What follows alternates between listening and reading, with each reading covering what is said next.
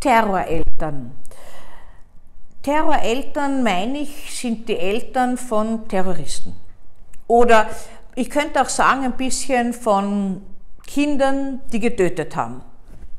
Ich habe mit einigen gesprochen, sie haben mich aufgesucht. Zum Teil habe ich ihre Kinder begutachtet. Sie haben mich dann viel später natürlich nach dem Verfahren erst aufgesucht. Oder sie, hab, äh, also sie wollten einfach Klärung haben. Sie konnten nicht verstehen, wie jemand, den sie geboren, großgezogen, liebgewonnen, der ein Teil von ihnen ist, zu grausamsten Taten fähig war.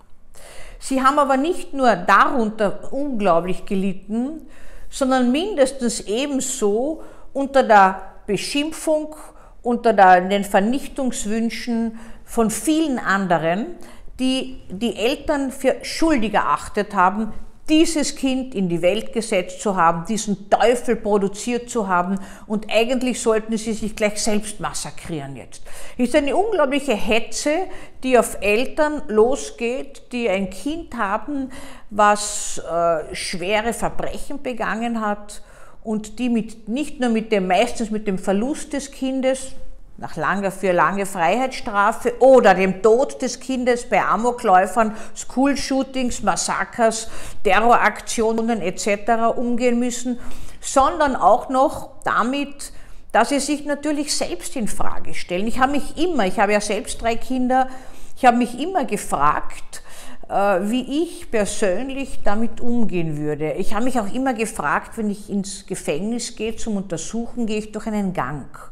Und da sitzen rechts und links verschiedenste Besucher, die ihre Angehörigen oder Freunde im Gefängnis besuchen.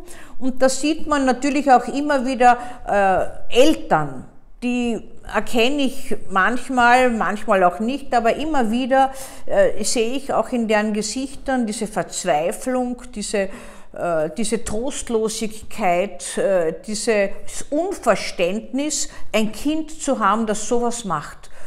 Sagen Sie mir, Frau Doktor, warum habe ich es nicht bemerkt? Warum habe ich es nicht gesehen? Was ist in ihm vorgegangen? Bitte erklären Sie meinem Mann und mir das. Wir müssen damit leben können. Es ist ganz, ganz schwierig. Eltern suchen dann einen Weg. Nicht? Also viele Eltern müssen wegziehen von dem Ort, wo sie leben, weil irgendwelche anderen oder auch Nachbarn und äh, sonstige Leute diesen Platz vernichten, sie bedrohen, Hasspostings, aber auch zu Fleiß werden, was Gott, was alles Sachen gemacht. Das ist unglaublich. Und ich habe mich immer wieder gewundert, dass Menschen, die eh schon so vom Schicksal getroffen sind, jetzt noch gedroschen werden mit Hass in Stellvertretung für ihr Kind, was etwas gemacht hat. Und wenn man diesen Eltern äh, zuhört, dann fragen sie sich, was sie anders hätten machen sollen, ob sie irgendetwas verabsäumt haben oder ob sie etwas äh, vielleicht selbst verursacht haben. Erstaunlicherweise fühlen sich Mütter mehr äh, schuldig dabei als Väter. Ich habe das auch mit meinem Mann diskutiert und bei uns zwei war es auch so. Ich habe mich auch gefragt, ich, äh, ich habe ihm auch gesagt, ich würde mich sofort fragen, was habe ich falsch gemacht? Ist es das, dass die Kinder immer mit dabei waren bei mir? Man findet ja immer etwas, was besser hätte sein können. Das ist ja eigentlich Erziehung, nicht? Erziehung heißt ja nur genügend gut mit dem Kind umzugehen und nicht optimal und nicht perfekt. Das macht ja niemand. Und auch ich habe mich gefragt, so in Stellvertretung der Mütter, die sind ja immer Sündenböcke der Nation, habe ich eh schon berichtet, nicht? Wir gehen dann in uns und fragen uns, was wir alles verbrochen haben, weil das Kind ist ja aus uns gekommen. Und die Menschen gehen ja mit diesen Eltern dann so um, als ob sie einen Teufel geboren hätten, ja? Und es geschieht ihnen recht, was Gott, was alles jetzt passiert. Ich persönlich finde das furchtbar tragisch und ich versuche immer den Eltern ein bisschen auch von dieser Schuld zu nehmen. Nicht, dass ich sie trösten könnte. Trost wäre in diesem Fall völlig falsch und würde nur mich selbst trösten. Was soll ich jemanden trösten, der sein Kind verloren hat, der noch dazu äh, die, die, Schuldgefühle hat, dass äh, weiß ich wie viele Menschen zu Tode, weiß ich wie viele Menschen verletzt worden sind. Denken wir nur an den, an den letzten Terroristen in Wien jetzt, den wir gehabt haben, ein junger Bursch, Da, auch da gibt es Angehörige, auch da gibt es Eltern, ja, die damit äh, überleben müssen und die schon früher versucht haben, Hilfe zu suchen.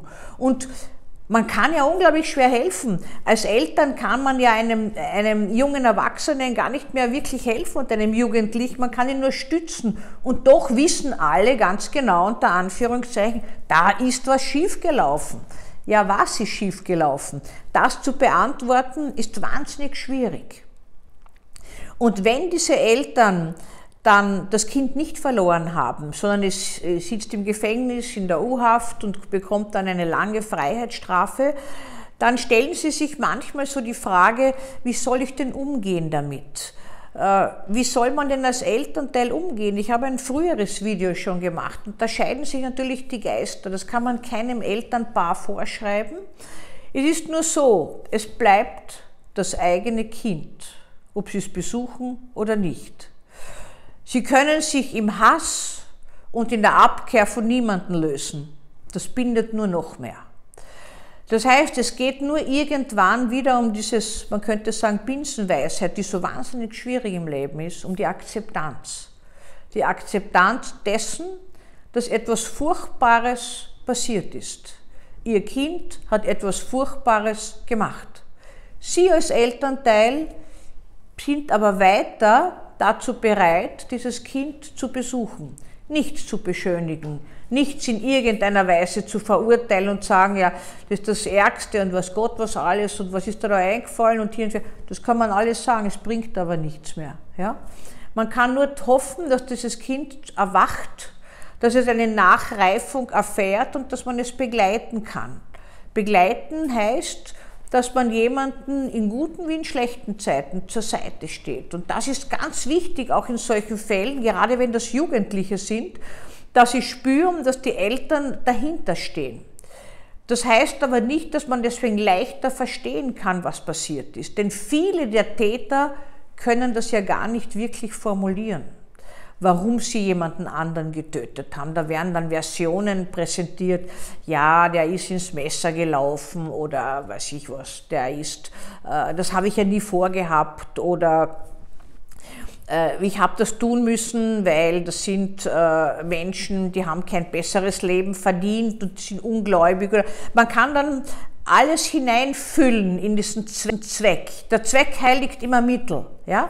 Und das ist gewissermaßen so, dass äh, man als Elternteil oftmals nicht nachvollziehen kann, was ist die Motivation.